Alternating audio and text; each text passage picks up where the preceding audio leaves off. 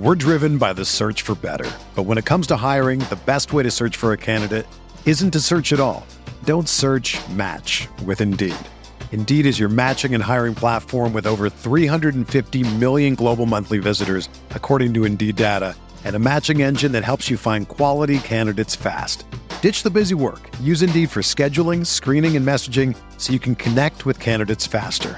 Leveraging over 140 million qualifications and preferences every day, Indeed's matching engine is constantly learning from your preferences, so the more you use Indeed, the better it gets. Join more than 3.5 million businesses worldwide that use Indeed to hire great talent fast. And listeners of this show will get a $75 sponsored job credit to get your jobs more visibility at Indeed.com slash BlueWire. Just go to Indeed.com slash BlueWire right now and support our show by saying that you heard about Indeed on this podcast. That's Indeed.com slash BlueWire. Terms and conditions apply. Need to hire? You need Indeed. Ready, down, put, put, put, put. This is the Bear Report Podcast with Zach Pearson, Zach Pearson, and Aaron Leming. Aaron Leming, providing extensive coverage of the Chicago Bears. Go Bears! Presented by Blue Wire Pods. And now, here are your hosts, Zach Pearson and Aaron Leming. What's up, Bears fans? Welcome to another edition of the Bear Report podcast. We are just a few days away from the start of the 2022 NFL Draft. Chicago Bears will be picking beginning on Friday, barring any changes um, in the coming days. But finally, some offseason stuff for us to talk about in a very important event for Ryan Poles to build his roster. He spoke today at Halas Hall. We're going to cover that. We're going to cover the mini camp last week and a little bit of uh, some potential trade news as, as we just started recording this. Before we get into all that, though, I have to welcome in my co-host, Aaron Leming. Aaron, how you doing, man? Doing good. It is uh, draft week. Had Yeah, a about time. last week, so I mean, I'm yeah, I'm about as ready as it gets. I mean, frankly, I'm already irritated with baseball, so you know, here we are. Yeah, yeah, not uh, not everything going well for um, both Chicago baseball teams. The Bulls are probably going to get eliminated on Wednesday night um, in Milwaukee. So yeah, it's uh, all eyes on the Bears here, and uh, for good reason, as we mentioned. So you know, let's kind of start with the OTAs last week because the Bears hit the field for voluntary minicamp under Matt Eberflus. Um, you know, when a team hires a new head coach, they can get the extra session, kind of get going a little earlier. And the Bears did just that. They hosted three practices, about two hours each, um, two outdoors, one was indoors due to the weather. And I was not there for the first day, which was Tuesday, but I was there for Wednesday and Thursday. And for me, you know, my general observation was this whole thing's still a work in progress because I got my roster and I looked at this list of names and I'm like, man, these are a lot of new faces, um, a, a lot of new names. And not only that, but it, it wasn't a full, the roster is not fully maxed out right now. And, you know, they have room to add to it. But yeah, it- it's going to be kind of, you know, different. Um, getting used to some of these new guys that the Bears have brought in, and they're going to continue adding to it um, in the couple of days coming up here. But yeah, the offense, man, on the Thursday session, um, you know, I'll just say it. Thankfully, it's April because they have a long way to go. I'd say, but that's not always a bad thing either. It's it's, the first week of these installs of the offense where they're actually together, um, and not you know, you know we heard Justin Fields and Darnell Mooney and Cole Kmet were in Atlanta, but the whole offense going through the motions, going through the playbooks, you know, having the walkthroughs for the most part and running the plays. Um, but yeah, you know, Thursday's a little bit of a struggle, but overall, yeah, it, it- for me, it's a work in progress. But I, I, that doesn't mean that you have to panic by any means. Yeah, so I think really the fans kind of have to take a little bit of a step back, right? And understand that yes, you know, obviously you don't want to overreact one way or another. And that's kind of the point here is that like had you guys reported that, that Justin Fields looked great, I think everybody would be like, "Oh, you know, things are going to go a lot better," and there would be an overreaction the other way. So I think you know you kind of have to keep in mind that again this is a brand new this is a brand new coaching staff and frankly this is going to be relatively a brand new team i mean you're talking on the offensive side of the ball You've got a you know a, a completely new offensive staff. You've got basically Darnell Mooney's the only real returning receiver. Um, and Cole Kmet's really the only real returning pass catching threat at the tight end position and you've got some new offensive linemen, you got a brand new scheme, all this stuff. And then defensively, it's kind of the same thing. I mean, you're missing a lot of leaders and a lot of guys that were there through the Nagy and Pace era where it's just going to take longer for things to come together. And I think ultimately, again, we're, we're still very early on. Um, but, and, you know, Ryan Poles kind of talked today about how, you know, this isn't, he doesn't want to label it a rebuild. He basically made some like HGTV reference about how, like, you know, if you're going to, you know, remodel a house, you're not going to tear down the entire thing and rebuild it. You are going to, you know, pick rooms that you want to do different things with, like countertops and so on and so forth. And, okay, you know, it's kind of semantics at this point. I, I, think the reality of this the situation is quite clear. The, the Bears are going to be bad this year. I mean, there's no other way around it. They're going to be a team in transition, and that's fine. I mean, frankly, we talked about it a lot last offseason, right? Where we all knew what needed to be done. The whole eight and eight and backing into the playoffs and getting smoked out of the playoffs by the Saints on Nickelodeon. That was not a great look. That was not a team that looked like it was going anywhere anytime soon. And unfortunately, they should have ripped the band aid off a year prior. Now, obviously, everything happens for a reason. We'll have to see how it all goes. You know, there's a pretty good chance if, let's just say, hypothetically speaking, if Ryan Poles and Matt Eberflus somehow took over, probably not likely, but let's just say that they did a year earlier, very good chance that the Bears are looking at a very similar situation to Lions where they don't have a quarterback. They're going to have to go with a veteran that nobody wants to watch. We've seen that over the last few years. I don't think anybody wants to go through that again. They're not going to have Justin Fields. And it's just a very different situation to what they're in right now. Well, yeah, they would have the number seven overall pick, but in this kind of class where you're looking for a quarterback, I don't think that's really that good. So there are pros and cons to that, but my entire point is is the writing has been on the wall the last two years. And frankly, you know, I haven't agreed with Ryan Poles' overall approach in terms of free agency and so on and so forth. It is what it is. I mean, obviously, there's multiple ways to build a successful team, and there's a reason that he's a general manager and I am not. But with that being said, I think it's very clear what's going on here. I mean, the Bears are tearing this thing down, whether you want to call it a rebuild or a retool. I originally thought it was going to be a retool, but I think that when you're looking at the fact that they've already moved on from Khalil Mack, the fact that they parted with so many veterans and they're and they're taking such a slow approach in free agency and they still have so many holes this is going to be very much an evaluation year. And obviously, we still have the draft, we still have free agency after the draft to get to, and that will be interesting as well. But it's just kind of at that point where the reality is the Bears are going to be a bad team this year. Maybe they surprise and they end up being like the Dolphins a few years ago, where they end up winning more games than they should, and you're feeling good moving into next offseason. That, you know, by no means do I believe that this is going to be some three or four or five year rebuild like it was under Ryan Pace. I think it's a, still a very different situation, mainly because you think you have your quarterback. Now, obviously, if Justin Fields doesn't work, that's a whole nother thing, but you're not going to determine any of that off of the first set of OTAs and in a brand new session with brand new coaches and a brand new offense, a brand new defense, and everything else that's going on with a roster where, frankly, if I had to guess, there's probably, and I mean, correct me if I'm wrong here, but I guess that there's probably 30, maybe 35 guys that are currently that are currently on their 90 man roster that are probably locked into making the final 53 at this point. I think there's still a yeah, lot of work to be done. So that, that's pretty accurate, I'd say. Yeah, so it's just one of those things where again, you can't overreact on other side, e- either side. And ultimately, and I and I know that you know you caught some heat and some other guys, you know, from the media caught some heat your guys' job is to report what you see. Whether that is good, whether that is bad, whether that is whatever, I understand that fans are upset. I understand that fans are frustrated. I'm frustrated. This has probably been the least uh, just over it really this has been the least entertained this has been the least interested that i have been in an offseason in a long time because it's just the same cycle over and over and over but the fact is the bears hit the reset button and it is what it is. You know, we obviously we have to hope that they're going to build something good and that this will be the start of something really good and you know whatever. But at the same time, you know, taking anything away positive or negatively from the first two or three practices of a brand new regime in their first year with a roster that's not even remotely close to being settled.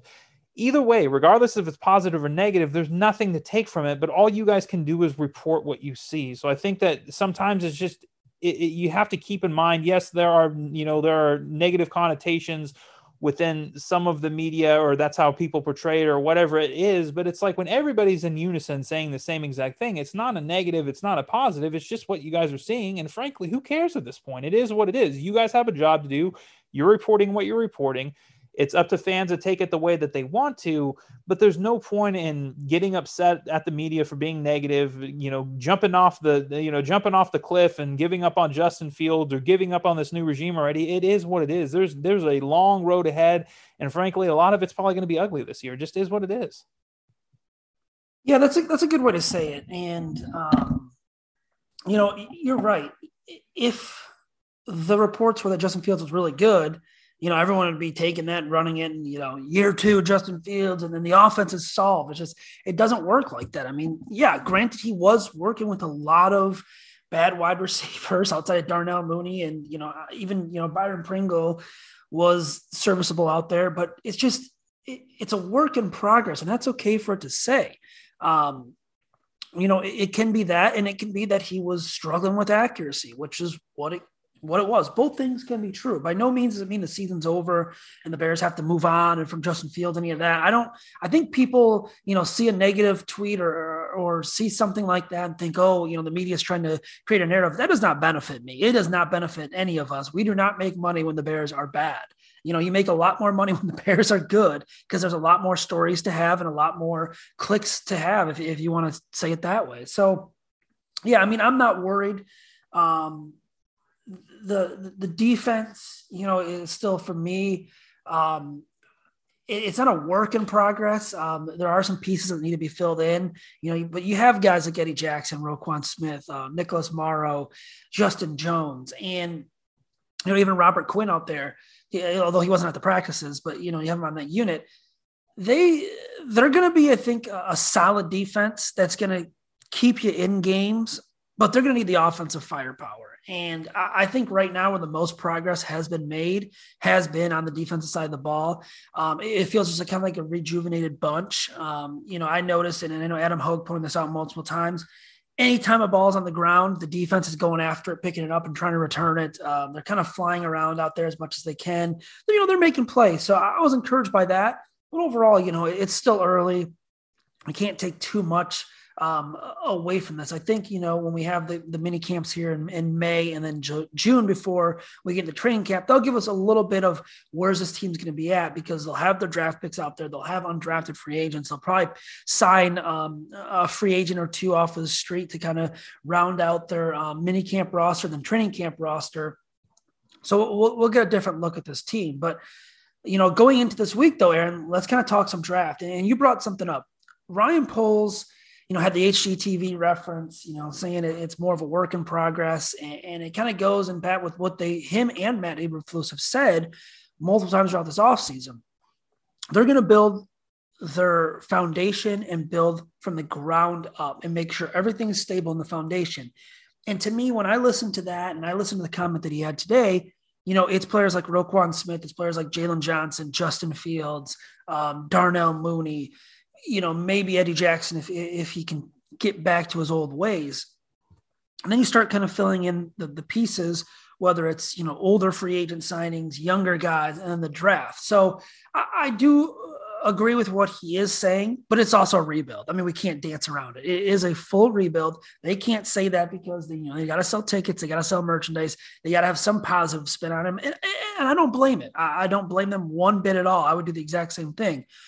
We just have to trust that they're building it the right way. And as you mentioned, it's been kind of a, a lackluster type of you know offseason in terms of signings. Now they do have a chance to come out and maybe get some get something right here with maybe a you know a pair of wide receivers on day three, or or maybe they they find an offensive lineman and a wide receiver, or you know they have the chance to get a couple starters here um, early in the draft. They just have to go out and do it. But overall, it's a rebuild as you're building up your foundation. We're driven by the search for better. But when it comes to hiring, the best way to search for a candidate isn't to search at all. Don't search match with Indeed. Indeed is your matching and hiring platform with over 350 million global monthly visitors, according to Indeed data, and a matching engine that helps you find quality candidates fast. Ditch the busy work. Use Indeed for scheduling, screening, and messaging so you can connect with candidates faster. Leveraging over 140 million qualifications and preferences every day, Indeed's matching engine is constantly learning from your preferences, so the more you use Indeed, the better it gets. Join more than 3.5 million businesses worldwide that use Indeed to hire great talent fast. And listeners of this show will get a $75 sponsored job credit to get your jobs more visibility at Indeed.com slash BlueWire. Just go to Indeed.com slash BlueWire right now and support our show by saying that you heard about Indeed on this podcast. That's Indeed.com slash BlueWire. Terms and conditions apply. Need to hire? You need Indeed. Well, and let me ask you this, okay? And this is something I think a lot of fans need to ask themselves, right? Would you rather go, you know, compare the two years of what we're expecting this year and what we saw last year? Would you rather watch this team this year or last year? I, I honestly, I'd rather watch them this year. It, and what's your reason behind it? I'm just curious because well, I'm sure we'll have similar reasons. Yeah, uh, because I think you know last year it was we knew Matt Nagy's fate and essentially in a way Ryan Pace's fate unless um, Justin Fields, you know, was a superstar right off the bat and they made the playoffs and made it on a run. I think change is needed because the roster was at a spot where you had Khalil Mack that was going to take up a lot of salary these next couple of years when you probably weren't going to be good. Um, you know, you had guys like Eddie Goldman and Akiem Hicks you had to move on from. I, I think it's it, I think it's okay to say it's a rebuild and a, and a full thing in a full rebuild. So yeah, I mean, I, I would say um, I would rather watch this year because you have the quarterback in place in this rebuild, and now you can kind of start fresh and start with a new regime rather than just kicking the tires like they were in you know 2020 and 2021.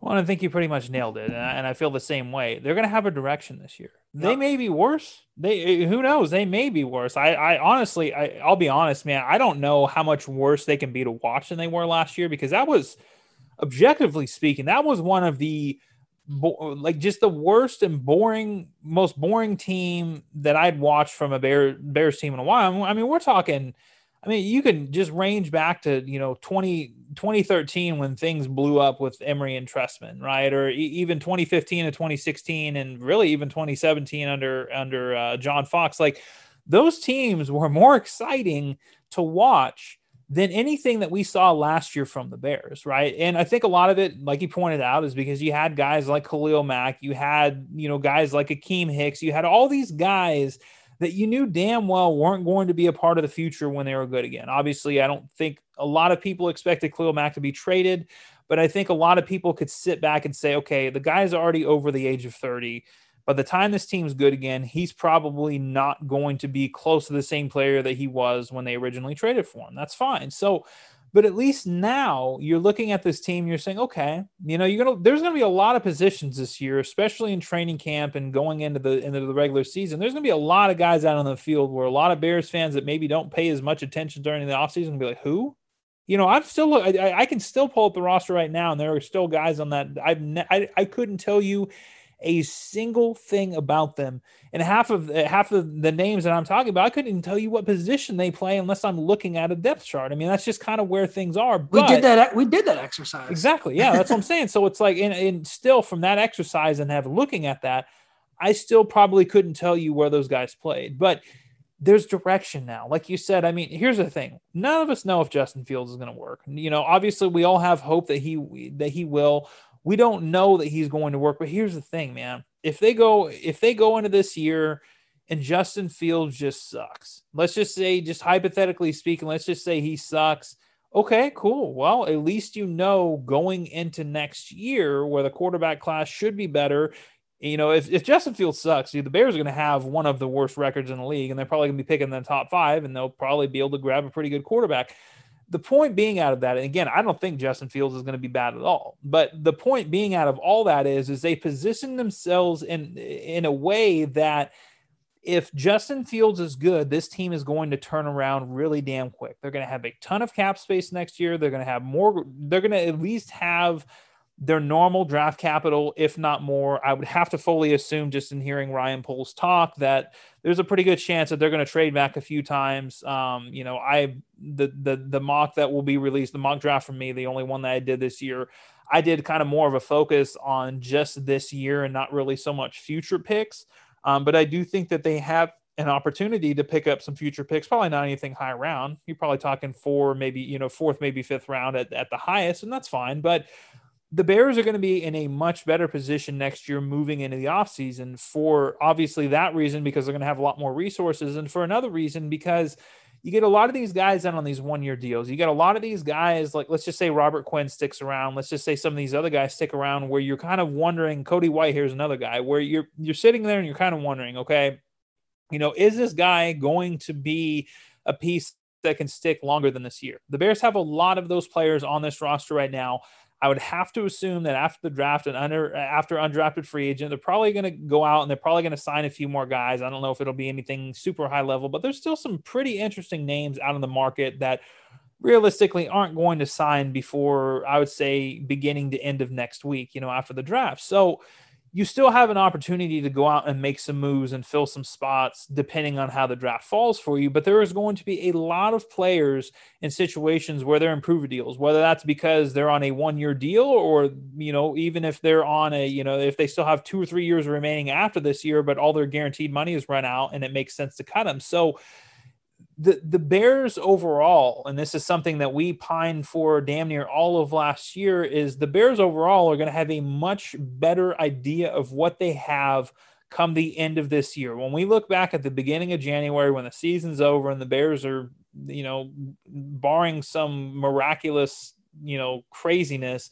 they're not going to be in the playoffs. But we'll be able to sit back and say, okay, you know, they have a future here. They they've got their guys here. They've got their guys here. Whatever it may be, these are the spots that they need to go after. We've seen how quickly teams can turn around in the NFL. We see it every single year. We'll see the same exact thing this year. There's always those teams that come out of nowhere. The Bengals were, you know, a good example last year. Not they're definitely the exception to the rule in terms of you know going from being absolutely horrific to being you know a team in the Super Bowl. That's not something that happens often, and I think the context of how many high round first round picks and how bad they were for so long also kind of needs to come into context. I mean, it's not the same situation as the Bears, but there are many different situations that have shown that a team can turn around quickly and the biggest key being out of that is they have their quarterback. It's they're not going out and drafting a rookie and expecting to make the playoffs in year one. They're not doing any of that. They've already got their quarterback in place. They're able to build around them. They're aware of what they have on their roster. They're playing the guys that they need to figure out what they have instead of pointless veterans like Germain Ifedi um, and you know, and and and and Jason Peters, and I mean, the the list goes on and on and on from the stuff that they pulled last year, and obviously they're not going to have to deal with any of that. So, and that's kind of why when I think about this team and what this year is going to be, I'm expecting them to be bad. I think most Bears fans are expecting them to be bad. It is what it is at this point, but I think that going into this season with some sort of direction and not just riding the hype wave of, oh my God, they just drafted Justin Fields. We get to see Justin Fields play. But now we actually kind of get to see the beginnings of a direction of where they're going to go. I think that's going to help a lot. And I think that moving into this weekend and moving into the draft, um, obviously, you know, they have two seconds, they have a third, they don't have a fourth, they don't have a first.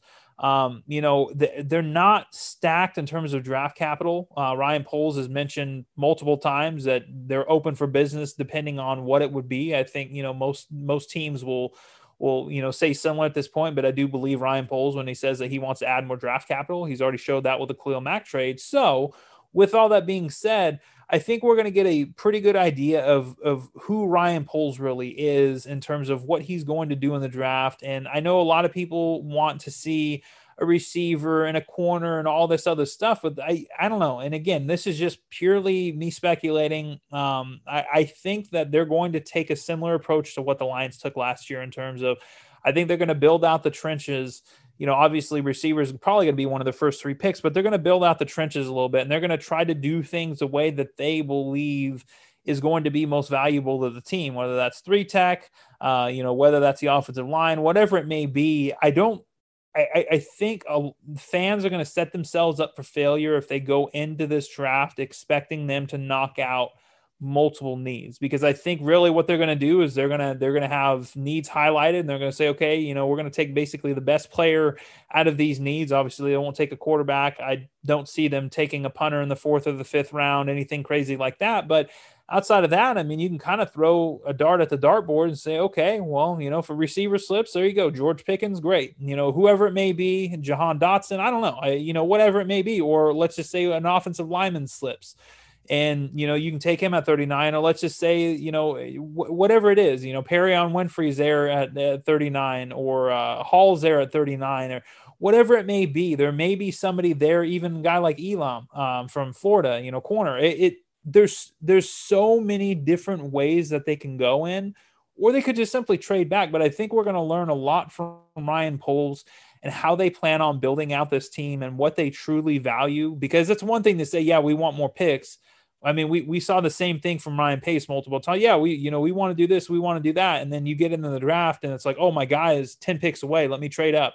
So you know it's going to be very interesting to see how much of what he says actually translates to when the draft happens. And then the second part of this too is once the draft's over, undrafted free agency starts, and the Bears should be a very popular team in undrafted free agency because, like we talked about, their roster, especially the back end of the one, one, the roster is not full at all. But two, the back end of their roster is absolutely awful. I mean, they have, I think they have like 14 or 15 guys on futures deals right now that are currently occupying spots on the roster. They're not even up to 70 players. So let's just say they end up trading back and garnering, let's just say they have they make seven or eight picks overall.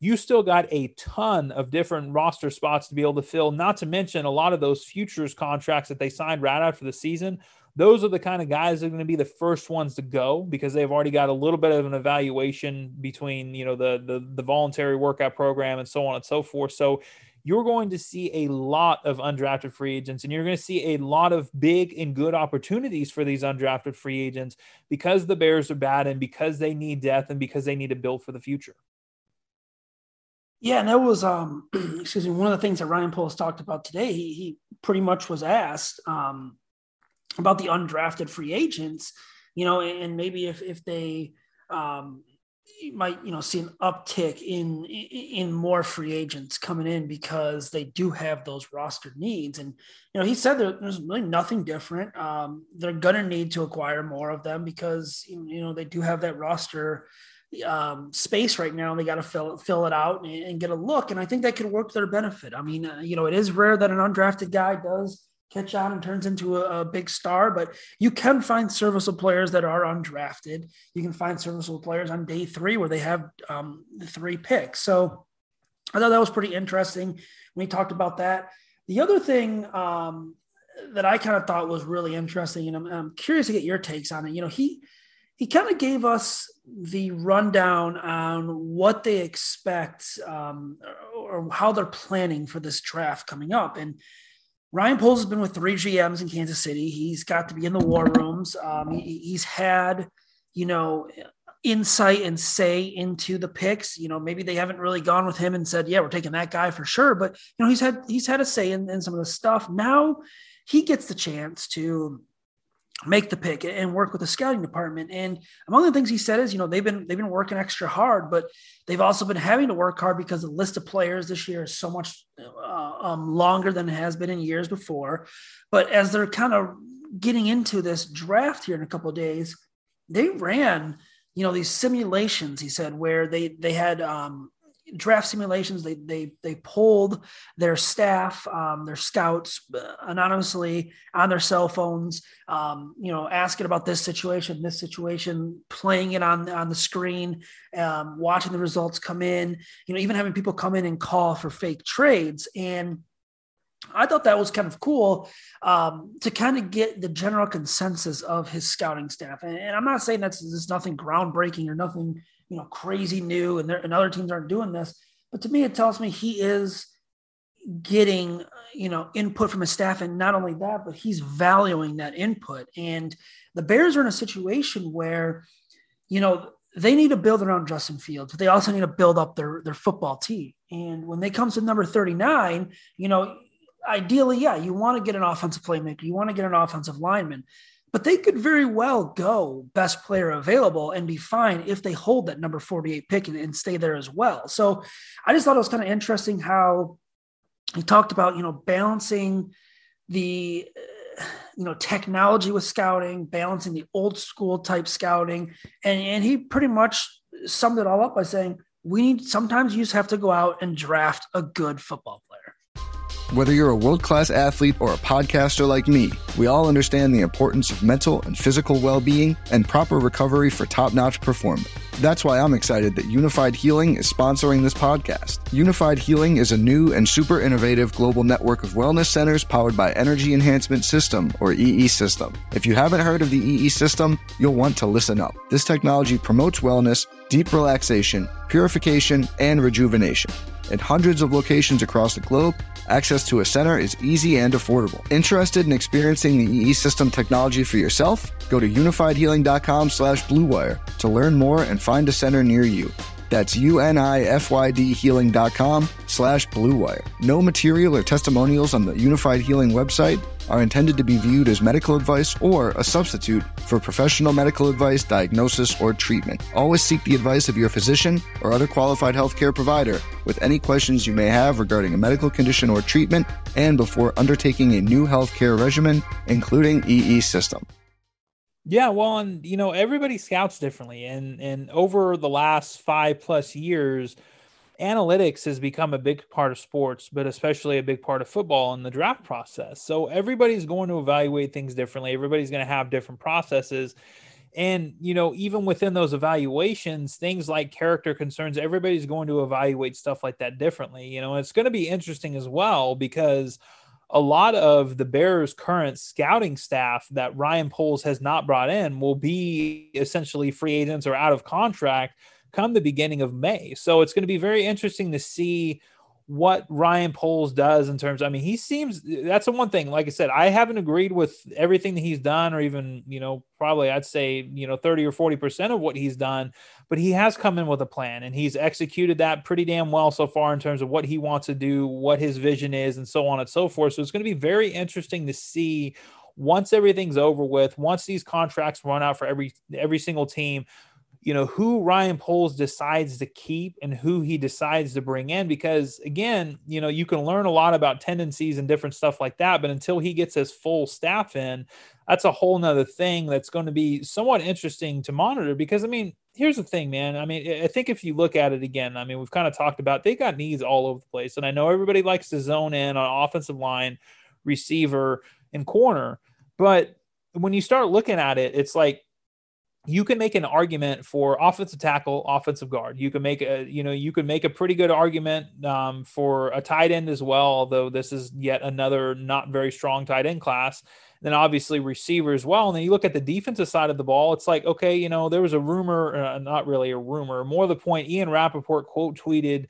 uh, something from Jason Jason Lieser, uh, basically talking about Robert Quinn saying that you know he's not expecting to be dealt or whatever, but it's also business, and especially with how Khalil Mack was dealt, you know, you just kind of have to roll with the punches.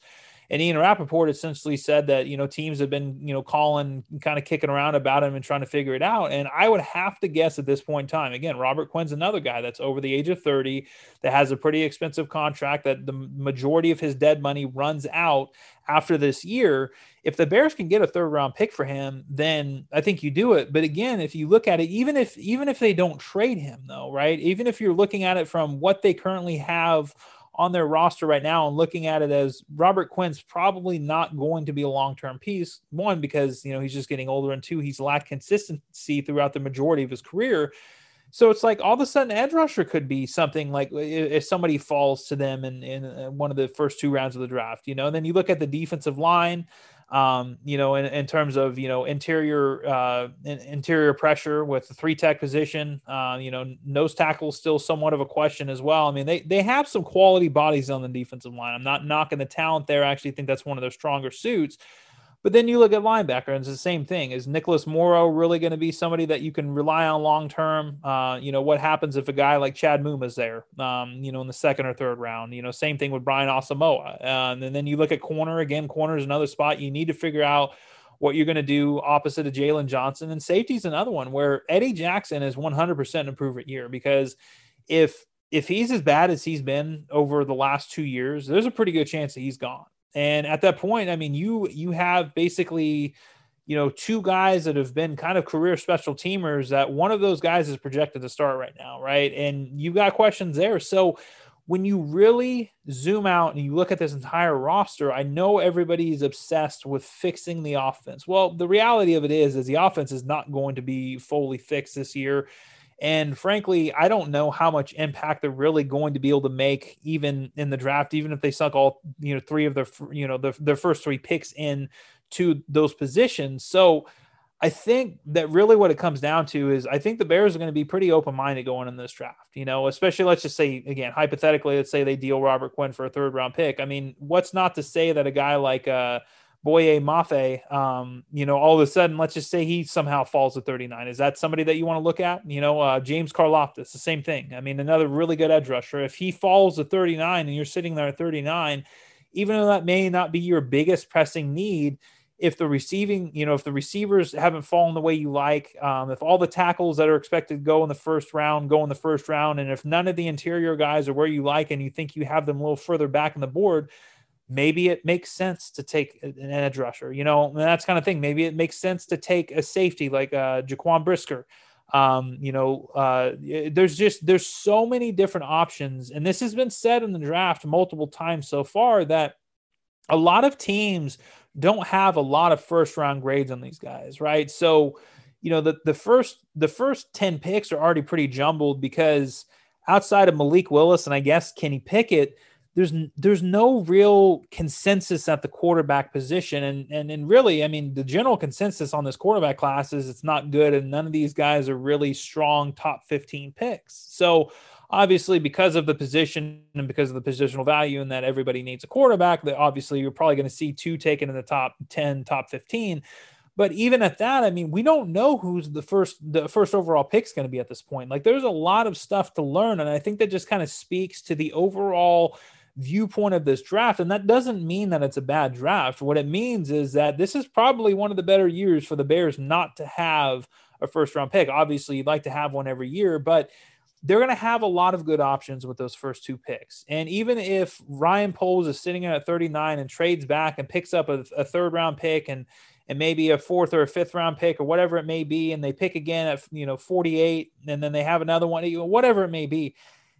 There is going to be a lot of good talent with those first two picks that they have, really, even in the third round. I mean, if they could add an extra third round pick, that'd be great. If they could add a fourth round pick, that'd also be great because there's a lot of there's going to be a big uh, log jam. You know, once once some of these you know top guys fall off the board at these positions, there's going to be a log jam, and there's going to be a lot of different evaluations. And this happens every year, but I think this is going to happen more this year because of how this this class is viewed.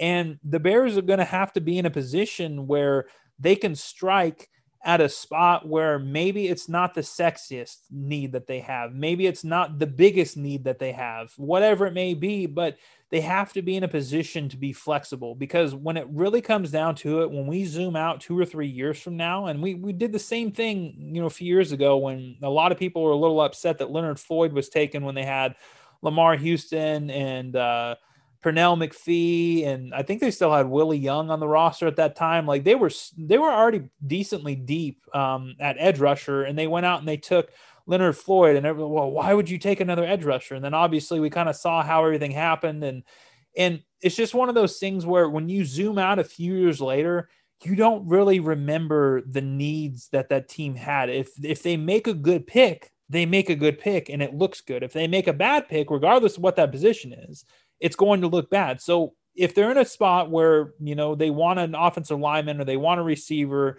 and the board didn't fall their way and maybe they go after you know a, a, three tech or maybe they go after a defensive end or a safety or a corner whatever it may be it doesn't make it a bad pick because they have so many pressing needs on this roster right now. As long as they're going out and attacking those positions and getting the best possible players i think that's really about all you can ask for in this draft class. You ready? Showtime on May 3rd, summer starts with The Fall Guy. Let's do it later. Let's drink a spicy margarita. Make some bad decisions. Yes. Audiences are falling in love with the most entertaining film of the year. Fall guy. Fall guy. Fall guy. That's what the poster said. See Ryan Gosling and Emily Blunt in the movie critics say exists to make you happy. Trying to make it out? Nope. Because I don't either. It's not what I'm into right now. What are you into? Talking. Yeah. The Fall Guy. Only in theaters May 3rd. Rated PG-13. Yeah, and you know, like you said, you the first round pick thing they have Justin Fields. That's you know right there. You at least have a quarterback that you could start your rebuild process, and you don't have to go out and try to find one, especially with how poor this year's class is. But you know, I, I do agree with you. I think they're going to be able to find some good players. Um, and Poles even said, you know, there's a lot of depth in, in this class. He mentioned offensive line, he mentioned defensive back, linebacker, receiver. He even mentioned running back as a position on day three they could potentially target and, and maybe add some depth there. So I think the Bears are in a good spot. I think, you know, uh, with with Ryan Pace over the years, you kind of felt like, you know, they, they were going to try to get cute with the pick. They're going to try to find, you know, these small school guys, and they're going to maybe at times go with best player available. I think 39 comes around. The Bears are going to have a lot of good options um, come Friday night. I, I think they're going to be in a spot where they're going to have at least three to four of their top wide receivers potentially there. They're going to have a couple offensive linemen potentially there, and they're going to have a couple defensive backs potentially there for them. Maybe even a three technique or, or so, something like that. And then you come around the 48, and I think they're going to have another impact player waiting there. And, and for me, what I'm going to be curious um, to see is when it does come time for 39 and it does come time to 48, do the Bears, you know, attempt to address defensive back? Because when I look at this defensive back class, the top six or seven are, are pretty damn good players. Um, obviously, Sauce Gardner and, and Derek Stingley, probably Trent McDuffie, um, Andrew Booth will probably be the four, four, first four off the board. After that, though, you know, there is uh, scenarios where someone like Roger McCreary, um, Kaiir Elam from um, Florida, or even, you know, a Kyler Gordon, someone will be there in that second round. After that, though, it drops off pretty big. Like I think the drop off on defensive backs after that is significant. So I'll be curious to see if they try to address that. As for wide receiver, I think they could probably stay put there um, and wait to 48 to get an impact player. Same thing kind of almost with offensive line. So, you know, do they go wide receiver O line with those first two picks and then try to go defensive back? Do they go defensive back and then pick O line wide receiver? What I would say is just don't panic on anything because you know there's a situation where the Bears could go three technique um, or a linebacker come come their first pick. We just have to trust what Ryan Poles is going to do, and it goes back to the depth of this class, the needs they have. They are in a spot where, yeah, I, I agree. I think you agree with this. I, I would love for them to go out and get a big playmaking wide receiver. I think they will, but they're in a spot where they can draft the best player available at a position, you know, that we might not think is a, is a major strength and be fine because they have so many needs, so many uh, uh, holes that they have to fill. As long as it's not, you know, quarterback or I'd even say probably not wide or probably not running back um, in the second round right there. Um, I think they're in a good spot. Maybe tight end, I wouldn't go there, but they're in a good spot to land a really good football player and an impact player just because of the rebuilding and the depth they have to uh, acquire and build with. Yeah, and that's what they need to do. I mean, that's just that simple. I mean, the reality of it is, is when you're looking at this receiver class, right? Uh, there there are enough guys closely grouped together, at least in my evaluations, which haven't been nearly as deep as in past years. So, you know, take that for what it is. But, you know, there are a lot of guys that, like you pointed out, okay, let's just say things don't fall their way at 39. Okay, cool. You know, t- take another position, you know, and the same thing with offensive line. Take another position and then reevaluate when you get to 48 or trade down or whatever you want to do. Like, there are going to be plenty with those first three picks. At least two of those guys should be week one starters. I mean, if again, if we're being honest with this roster, the reality of it is, is those first three picks will probably be week one starters just because that's where they're at. Now, that doesn't mean that in two or three years from now, when hopefully they're in the playoffs and they're actually competing for something, that those guys will be starting because that's just not overly realistic to think. But you've at least got to get two two of the three first picks that you have in those you know those first three rounds you've got to have as guys that are starting, you know, impact players that are still good players in two or three years from now.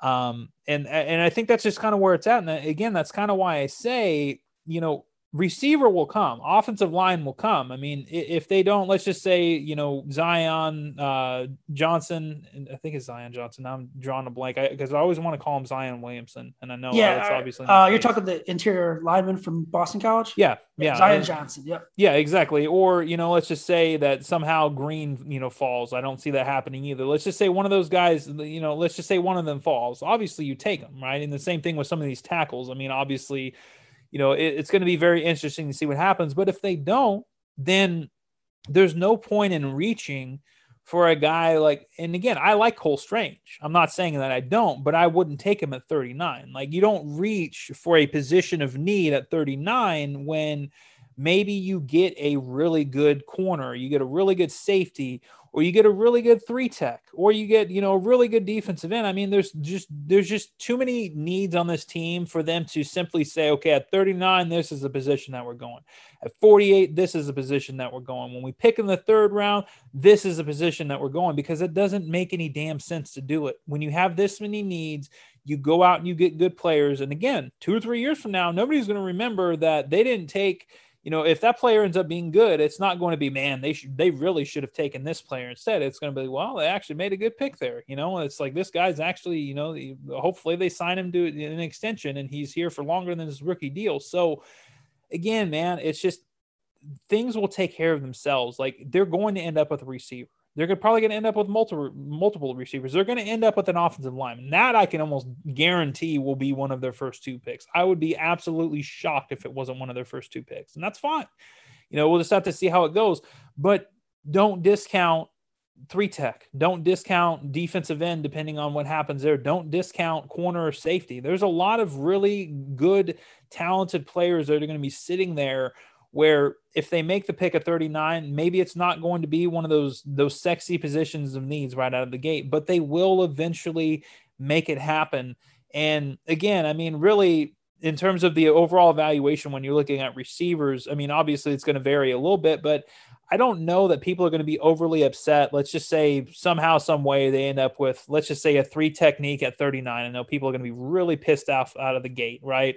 Or you know let's just say they trade down or whatever it is. They don't take a receiver at 39 but then what you know at 48 maybe maybe a guy like Skyy Moore's there. Um you know maybe a guy um like uh, uh the south alabama kid man i'm really having a tough time remembering names today apparently. Uh, uh jalen tolbert? Jalen tolbert.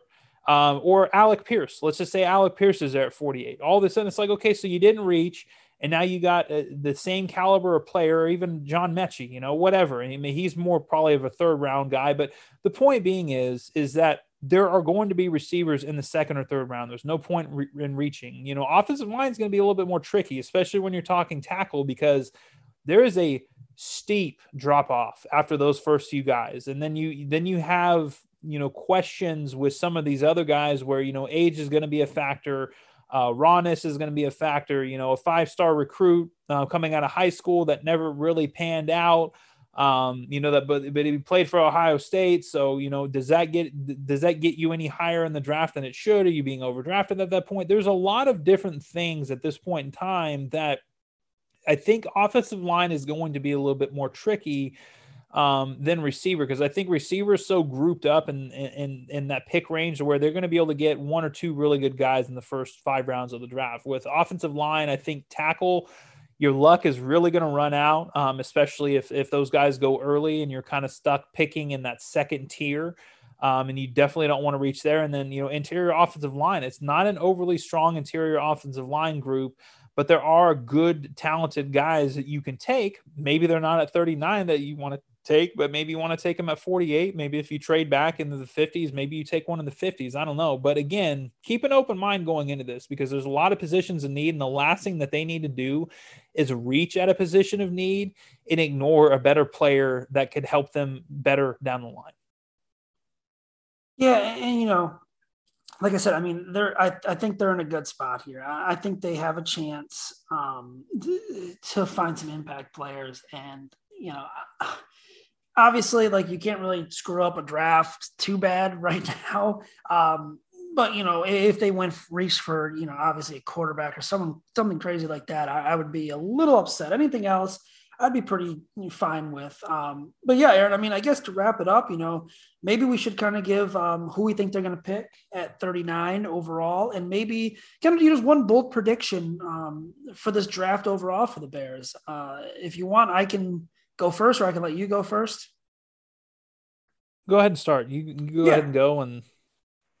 Yeah, so you know when we get to 39, um, as I mentioned before, I think there's going to be a lot of options for the Bears there. Um, I kind of hinted at it. I think they're going to go something like defensive back with Roger McCreary. I think there's enough teams ahead of them um, that need a wide receiver that are probably going to take one of their top targets, someone like Christian Watson or someone like George Pickens. If both are there, at 39, I would take one of them. Um, I, don't think either will be. I hope they are, but I, am going to go with Roger McCreary, and I, and I, think it makes sense because you can get a defensive back. I think there's going to be another wide receiver that's solid right there at 48. Someone like Alec Pierce, someone like Skyy Moore, maybe Khalil Shakir, guys like that. Um, for my bold prediction, man, this one's um, a little tough here. I, I um, trying to think here. I, I think the Bears will get three week one starters from this draft. Um, I know I don't know how bold that is because they have so many like open spots, but I think they're going to find three impact starters at wide receiver, defensive back, and I'll say um, either offense. I'll say offensive line. I, I, think they can find three solid impact players that can start there and, and be part of their team for for a long time. Yeah, no, I I think that's fair. I think that has to be the expectation coming out, and even if it's just purely based on the fact that they need these guys to play because the roster isn't good, I think three is a good number in terms of you know, and you know, week one starters. I mean, if you look back at some of their other draft classes, I mean, if you hit on a mid round guy in the fifth round or the sixth round or whatever it may be, it's like, dude, you're, you like that alone is already putting you in a pretty good spot. So, so here's what I'll say at 39. Uh, I'm going to give you what I would do. Um, and then I'm going to give you what I think the Bears are going to end up doing. What I would do is I would take a receiver um, because I think ultimately what this is going to come down to is I think you're going to have one of Jahan Dotson. Um, I think you're going to have one of him, Treylon Burks, or you're going to have uh, um, George Pickens, who is one of my favorites. Um, I think one of those guys is going to be sitting there at 39. I think one of these guys is going to slip. Every single year we see this happen. You know, a guy or two slips, guys go higher than they should. Skyy Moore feels like one of those guys to me that's probably going to end up going higher than he should. I think that there is going to be a really good receiver on the board at 39 for them to take. I don't think there's going to be a really good offensive lineman on the board for them to take. So that's what I would do. I would go. I think George Pickens is going to be that guy. That's where I would go. That's who I have mocked to them at 39 because my mock is what I would do. What I think they're going to do is I think that they're going to say, okay, we have similar grades on, you know, and again, I'm just throwing out names. We have similar grades on George Pickens and Skyy Moore, um, but we also have similar grades on a guy like Alec Pierce. And we know we can get Alec Pierce at 48 or a little bit later on the draft. So that's where we're going to go. So I think, you know, and again, I just don't think the offensive line is going to play out the way that they want it to in the very beginning. I mean, really, if you look at it, I, I think if anything, one of the guards is going to fall. But even at that, I mean, if you're looking at it, um, you know, a guy like Tyler Lindenbaum, I just don't know, or Linderbaum, I just don't know. His length concerns have to be a concern. And I think that's the reason that he's going to fall. Um, so I just don't really see an offensive lineman falling where it's going to make sense for them to quote unquote reach. I think uh, Tyler Smith would be the only one that would probably make sense. And ultimately, I think he's going to end up going in the first round, even though he's pretty raw and it probably doesn't make a ton of sense. I think they're going to end up going defensive line, man. I don't know why. Um, I know there's been a lot of talk about Logan Hall, who's been a very quick riser over the last few months. I mean, if you look at his physical profile, he's big, he's long. Um, he's a little undersized, in my opinion, for the three tech. He's, I think he was 283 at his pro day. Um, obviously, you want to see him closer to like 290, 295. But in terms of getting that DeForest Buckner, um, in terms of that that three tech that the Bears have clearly been wanting all offseason, I think that he does make a lot of sense. I think it's a little bit of an upside bid, but I think he does have more upside and he's more consistent than a guy like Perrion Winfrey. So if he ends up at 39, I think that he's going to end up being the pick. Um, and then at, at, at 48, I think you're basically going to see either offensive line or receiver, um, depending on what they do in terms of trading back with 39 or what, whatever they end up doing. I think, you know, Cole Strange is going to be in that uh you know in that mix. And then obviously you got some you know offensive tackles. Well even you know a guy like Darian Kinnard can make some sense as well. Um, Abraham Lucas an offensive tackle um, you know Nicholas Petit Frere is another guy that could make some sense as well. Not really overly high on those guys. The only one that maybe could fall to them is uh Bernhard I think it's Raimann um, but my issue with him is that one, he's relatively new to football. He's really new to the offensive line position as a whole. And he's going to be 25 before the, you know, before the end of week one. And that's just not overly smart. I think the one guy that could make a lot of sense for them uh, at 48 or if they trade back is Cole Strange. I know that's kind of been a name that's been tied to them. So I think it's either going to be that or you're going to have that clump of receivers where you're going to have, you know, maybe Pickens falls, Alec Pierce, Jalen Tolbert.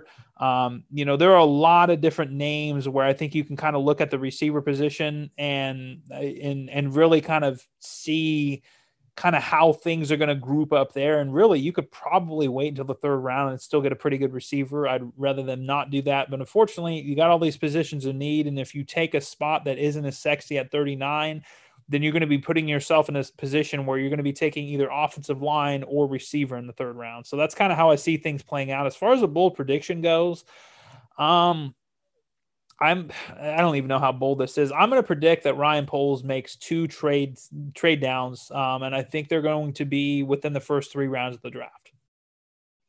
Yeah, I was going to go with a trade down too because I could definitely see that. Um, I could uh, I could see two trade downs as well. I think he talked about today about wanting to acquire talent, and the one thing we have to kind of realize about this draft is there's a lot of talk right now where teams are looking to kind of move out of picks, and the biggest reason is the uncertainty with the quarterbacks right now. Like typically, we'd see teams try to move up and try to get the quarterbacks. I think teams are kind of just trying to back away and maybe trade out of spots. So I could definitely see Ryan Poles moving back once or twice. I, think for sure it's going to be once. Um, it would not shock me twice or even three times. I think they'll hold on to both second rounders. Um, and I think third round is probably one where we could see a move, and then maybe later on in the draft as well, and and hopefully acquire some more capital for next year too. So that's gonna do it, Aaron. Um, where can everyone follow you on Twitter at? And read your yep, work. You can find me at Aaron Leming NFL, and you can read my work on the bearreport.com. Awesome. And you can follow me on Twitter at Zack, Z A C K underscore Pearson. You can follow the Bear Report on Twitter at just Bear Report. Um, as always, you can read all of our work and everything else on bearreport.com. And go ahead and listen to the Picks for Poles podcast that has the latest draft news regarding the Chicago Bears. Uh, put out two episodes again this week. So they'll be covering that. And, and when the draft's over, we'll also be covering more stuff. So until next time, everyone, please stay safe.